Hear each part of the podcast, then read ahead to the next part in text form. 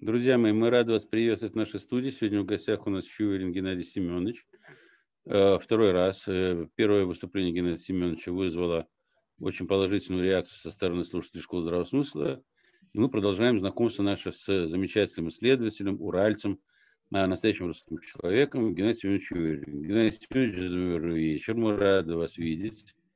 Вечер добрый. У нас, поскольку, заявленная вами тема четырех э, там тысячелетней истории Руси, э, вот у нас возникли вопросы. И в частности, вопрос был у Владимира Викторовича. Владимир Викторович, у вас был вопрос. Да, Геннадий Семенович, вопрос простой. Почему история Руси, которую сейчас мы услышим в вашем освещении, почему за последние 4 тысячи лет? Почему не за 5? Почему не за 10? Что, Руси тогда не было 10 тысяч лет назад? Было, конечно. Она очень долго была. И вот ходят легенды о Золотом веке, и вот о том, что вернуть бы время Золотого века. Так вот, по, им, по моим данным, но я подчеркиваю, это мои гипотезы, не более того. Искать письменные источники в принципе невозможно, по моим данным, основное знание русичи, наши предки на материальные носители не переносили. Поэтому искать библиотеки бессмысленно и бесполезно. А вот отрывочные сведения о том, что 4000 лет тому назад один из русских, российских народов потерял землю. То есть связь с землей, как, как основополагающее свойство бытия. И именно 4, с этим же связана потеря триединства Руси. То есть триединая Русь превратилась в двуединую. А двуединая Русь по принципу диалога начала решать все свои проблемы и задачи путем войны. И вот 4000 лет русичи пытались решить все свои проблемы через военные действия. И вот эту-то трагическую, трагический этот этап истории, который сейчас завершается, к счастью, вот я его и изучаю, чтобы именно получить тот самый горький опыт, который самый ценный. А что произошло, а, что была потеряна связь? И еще, э, Геннадий Семенович, у вас микрофон, можете поближе его к рту? Ага, так, сейчас сделаем. Так, вот так вот. Ага. Так вот, наверное, получше будет, да? Если можно, еще ближе. Звук еще слабый. ближе. Так, тогда вот так вот, да? Да. Вот, вот так, вот так вот. Ага. Он не мешает работать? Нет, Нет отлично. Так что, ну, вот. А, каким образом была потеряна? Что произошло, что связь была потеряна? Вот. Сейчас я произнесу некоторые слова, от которых многие отшатнутся. Особенно такие люди, которые любят говорить про так называемый жидомасонский заговор. Дело в том, что иудейский этнос – неотъемлемая составляющая часть Руси, и профессор Клесов в последние годы по ДНК генеалогии это уже доказал, он был изгнан со своей земли, он лишился связью с земли, связью с землей, и постепенно из многоосновного высокодуховного этноса превратился в ту самую Хазарию, которая была уничтожена вещим Олегом. Вот это была та самая катастрофа, после чего началась четырехтысячелетняя эпоха кровавых войн, которая начала завершаться в веке 20 когда э, эту третью часть Руси, Козарию, начали восстанавливать. Очень много загадок и непоняток, да? Я, э, я сейчас говорю, я не понял. Была, комп... если можно, поподробнее в этом месте. Значит, вот, по моим данным, я подчеркиваю, это чисто моя авторская гипотеза. Принимайте ее так, как гипотезу. Надо учитывать тот самый когнитивный диссонанс, хорошо всем известный. И я попрошу слушателям, прежде чем вы выносить суждение, задать не менее трех уточняющих вопросов закрытого типа, когда я буду что-то, после того, как я выдам свою версию. По моим данным, та самая мифическая Русь в Золотом веке, процветающая, была триединой. Была славянская Русь, тенгрианская и козарская. И вот в этом триединстве русичи при возникновении каких-то конфликтов, они на троих собирались, соображали и находили мирное творческое решение возникающих проблем.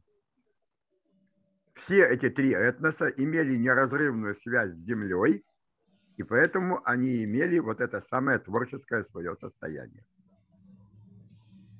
Вот такое, вот и, и потом произошло то самое трагическое событие, когда иудейский этнос был лишен земли. Он был изгнан со своей земли и вынужден был выживать, будучи рассеянным по всей земле за счет ростовщичества.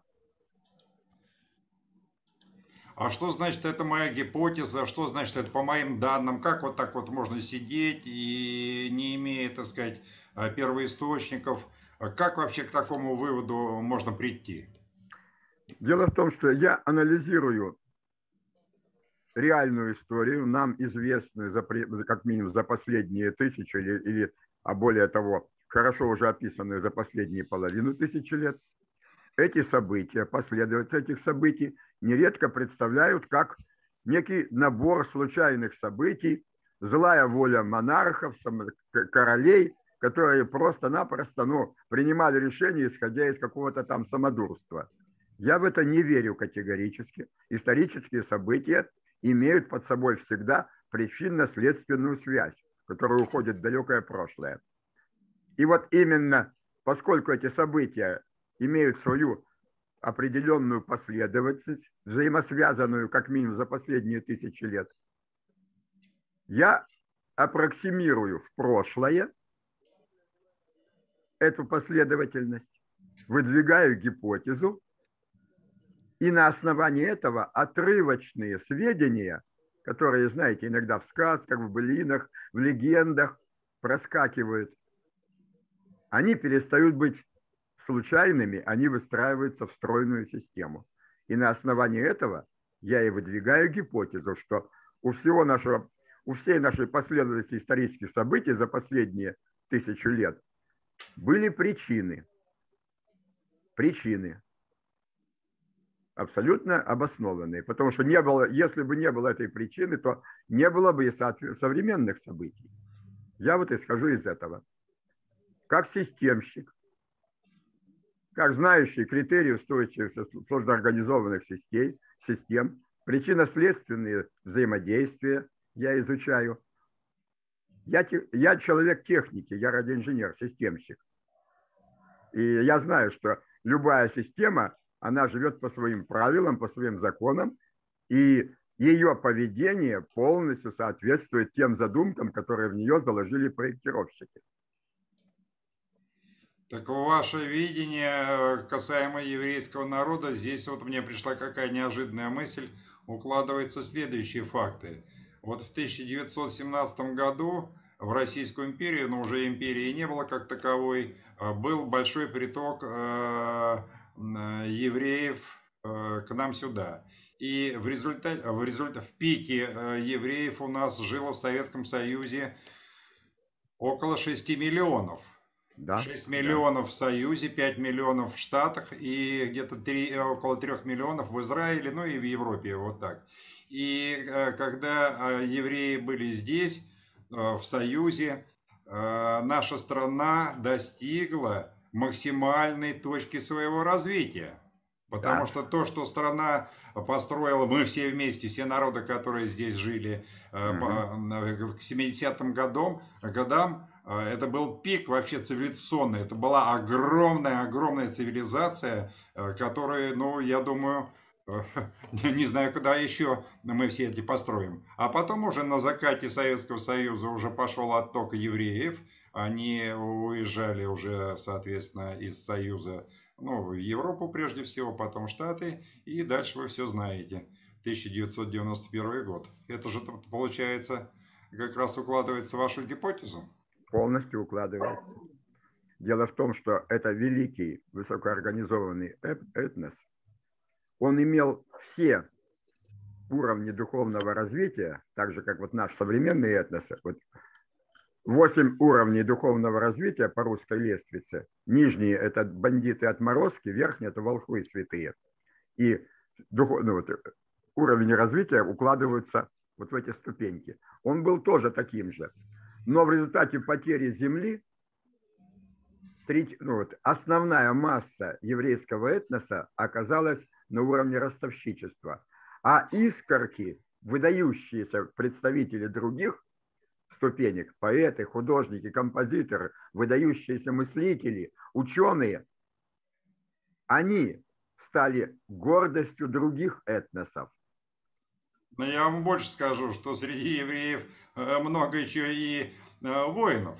Во время, во время Второй мировой, во время Великой Отечественной войны в относительном, в относительном, не в абсолютном, а в относительном исчислении героев Советского Союза, ну, сколько героев Советского Союза по отношению к национальности, э, евреи на втором месте после русских, для справки. Да, знаю. Они, воева... это... они воевали э, как львы. Да, да, да, да. И вот именно, вот вдумайтесь, если, допустим, этнос какой-то, 90, ну вот, три четверти этноса устойчивые ростовщики, а остальные семь, ну вот, семь слоев, они рассыпаны, ну, составляют 2-3% всего. Но поскольку они выдающиеся, они очень ярко проявляются в других этносах. И воины тоже еврейские были выдающимися. Тем более в 20 веке некая сила хотела же окончательно решить еврейский вопрос. И дух великого народа проснулся. Их было минимум среди их народа, но они были настолько яркими, эти воины, что они стали гордостью России. герои Советского Союза среди них были выдающиеся. Александр Карлович, подключайтесь к разговору. Что ты думаешь по этому поводу? Э, я, на самом деле, я э, принимаю всегда очень хорошо различного э, рода вот, направления или течения в исторической мысли. Для тебя открываю много нового. Спасибо большое. То есть спорить я не могу по данному вопросу. Опровергать тоже не могу, потому что у меня для этого данных нет. А поскольку, поскольку это вроде бы, она мне симпатична, эта теория, ну, почему бы нет? История это очень сложно назвать все-таки это наукой, а факты, скажем так, скорее это какая-то система ее интерпретации. Ну, во всяком случае, каждый человек интерпретирует те или иные факты ну, так, как ему это более интересно, наверное. Поэтому... В подтверждение ваших слов я скажу, что официальная история, официальная, она рассматривает в качестве реперных точек войны, бунты и революции.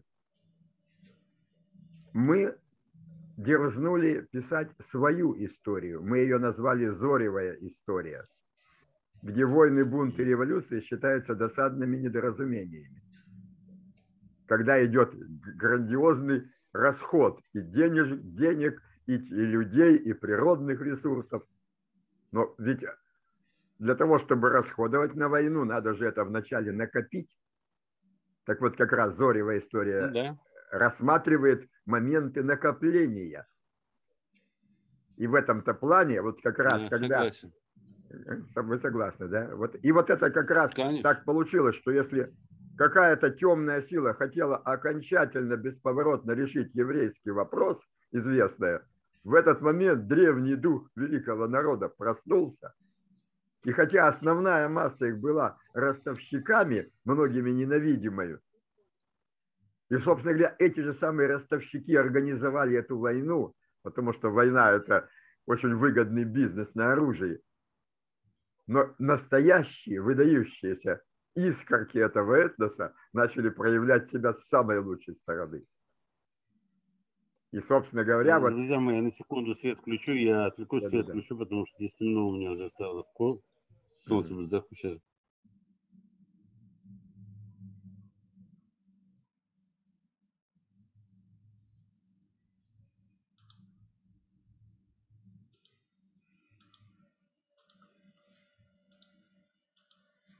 Геннадий Семенович, ну продолжайте. Я, честно да, говоря, да, да, вот.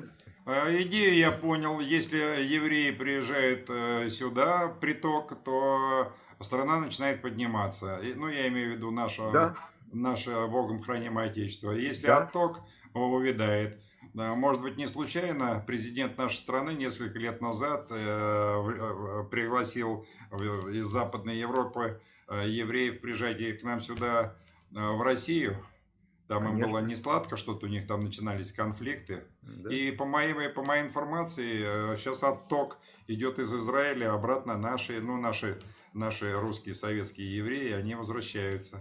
Да, я, мне известно это. Я был в Израиле в 2010 году, 20, 2010 году. Мы там со многими встречались. И наша земля имеет особую геомагнитную обстановку, которая развивает адаптивные и креативные способности. И очень многие евреи, уехавшие из России, из России в свое время, они не имеют этой духовной от земли подпитки творческой там, в Израиле, а жажда творчества заставляет их искать эти места. И они возвращаются в Россию, где сама обстановка, сама земля, матушка, развивает творческие способности. Здесь все сходится. Вот.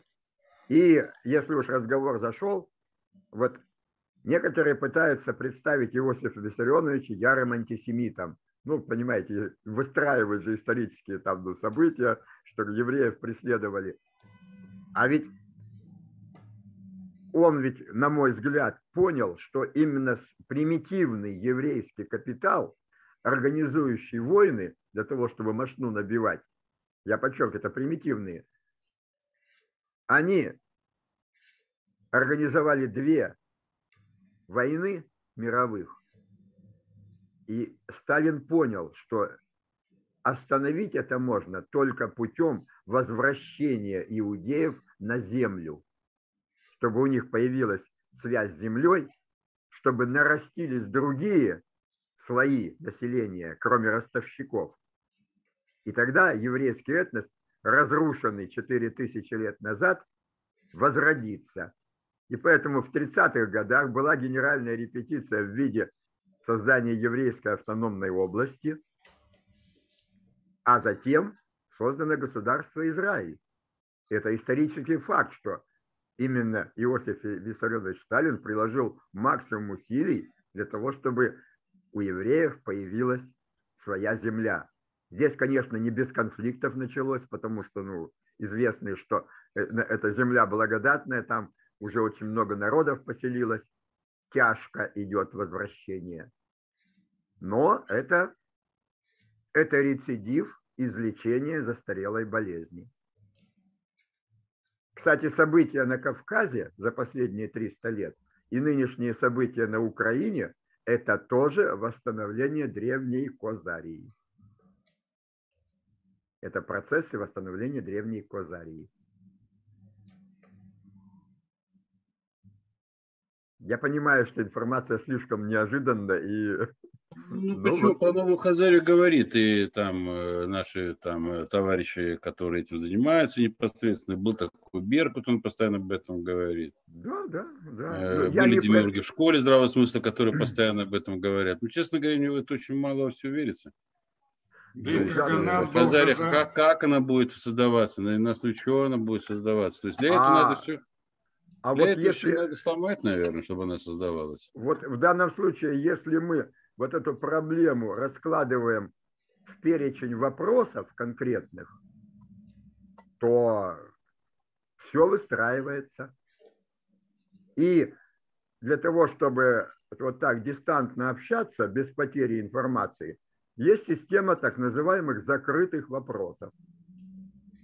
В интернете, если мы э, забрасываем поисковик, закрытые вопросы объявляются деструктивными, потому что там, в общем-то, обосновывается. Если когда человеку задают вопрос на какую-то мало ему знакомую тему и заставляют выбрать либо да, либо нет, человек находится ну, в состоянии психической неопределенности. А ведь ответишь либо да, либо нет, а потом будешь отвечать за свое решение. Это в диалектике такой, такой вот э, ступор получается. В триалектике есть три варианта ответа на этот вопрос, на закрытый. Да, нет, не имеет значения. И тогда проясняется ситуация. Геннадий Семенович, у меня вопрос, он такой э, простой. Это что ж получается, что на э, территории нашей, э, нашей, нашей страны жило всего три народа? Нет, три суперэтноса. Три вот. суперэтноса. Славянский.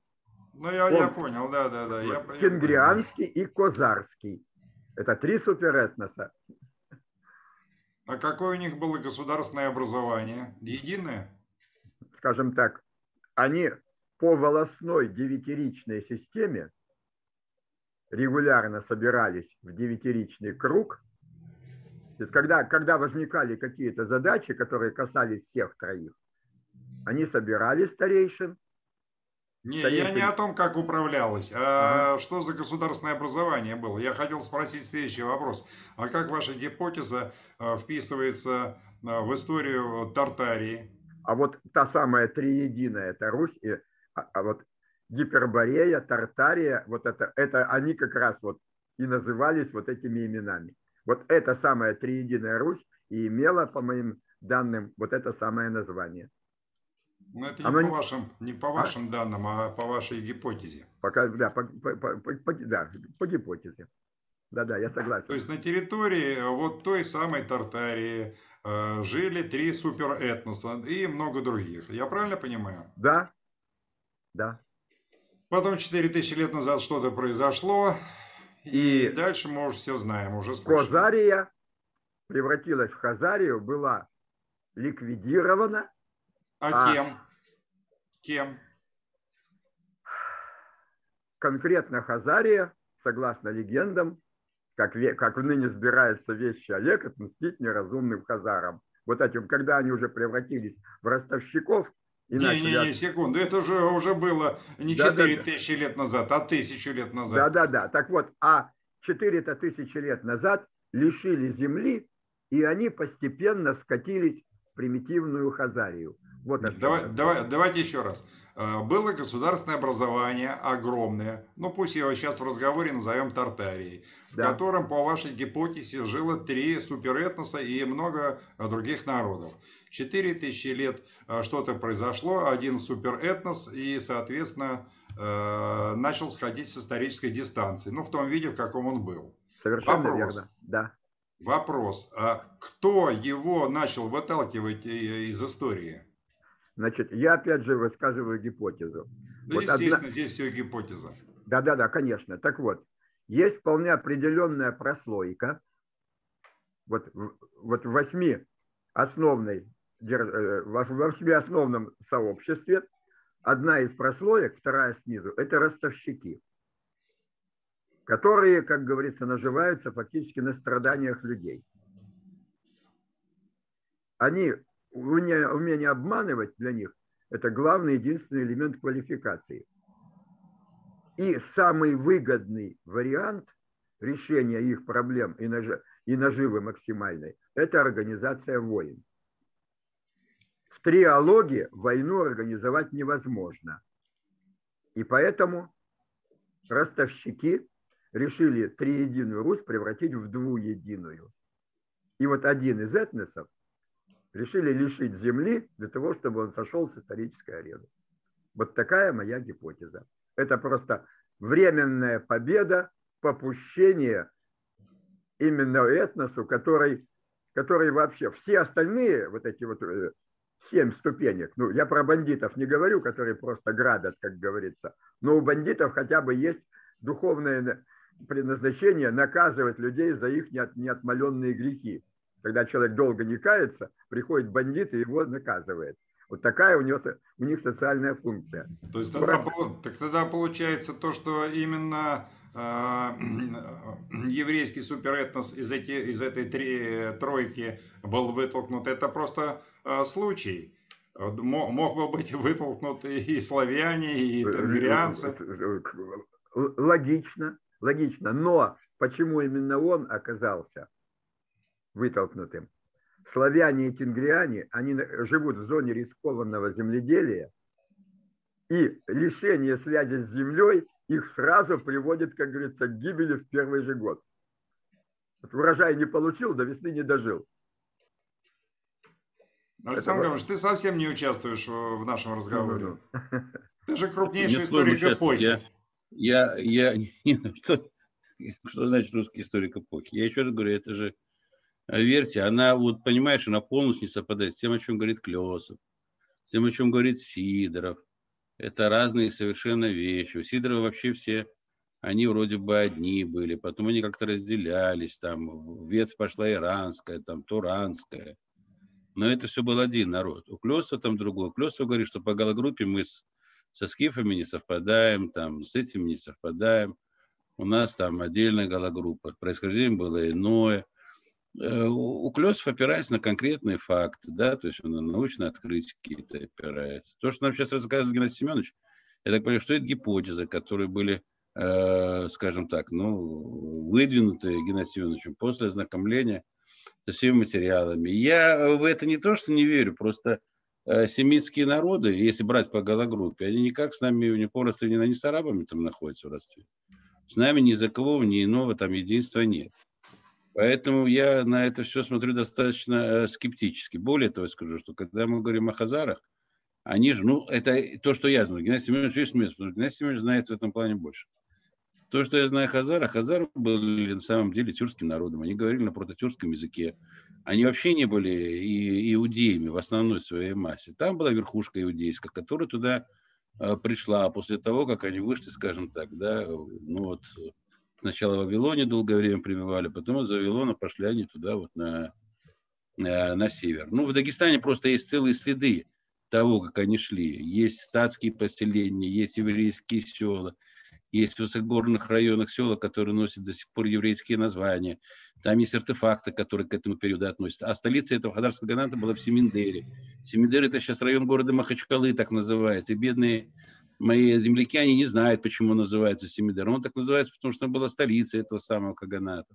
Потом от столицы Каганата перешла там севернее. Но это э, другая история, поэтому, ну что же я буду сейчас э, мучить Геннадия Семеновича, э, а, Александр Гаврович, так чем, чем история это хороша как наука? Так. Что любой, так же как философия, любой может прийти и вот так вот сказать, все, что было до меня, все это фигня. На самом деле вот так все было. В так математике вот. ж так не сделаешь, в но химии это, так не но сделаешь. Это, это отрасль, э, это отрасль гуманитарного знания, ты совершенно правильно сказал, что как философия. Вот философия тоже. Люди приходят и говорят, все, что было до меня, все нафиг. Я вот. придумаю новое. И в истории такое может быть. Я тебе скажу, что во многих гуманитарных науках именно так и происходит.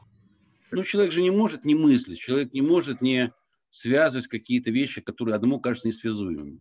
Конечно, это же там не математика. Так, простите, Простите, не математика, можно, не можно физика, сумничать? Да, да конечно. Александр Гаронович, вот вы сейчас осветили несколько исторических фактов, да, почти десяток.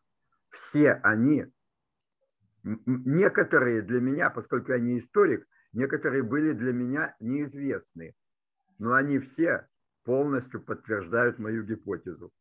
Вот я, как говорится, просто вот спасибо вам говорю, что ну вот, вот мне, я с вашего разрешения вот прямо эту запись возьму, и когда меня, меня будут кидаться стульями, я буду, буду вот эти вот самые факты доказать свои гипотезы приводить. Вот так получается.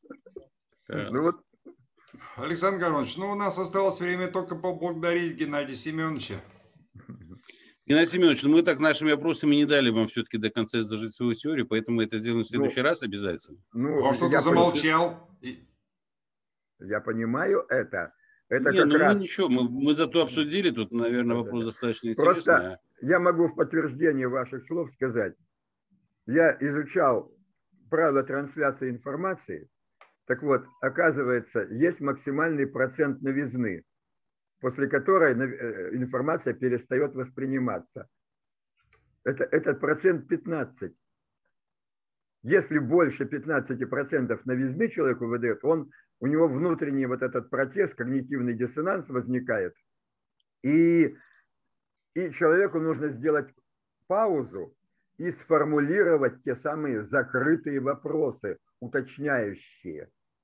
И вот особенно при интернет-общении – это наиболее ярко проявляется. Потому что все-таки мы общаемся-то только на уровне разума. Тело, душа и дух, которые обычно присутствуют при личном общении, они здесь отсутствуют, при всем, как говорится, уважении э, к нам. Вот мы, мы, между нами сколько? 3000 километров.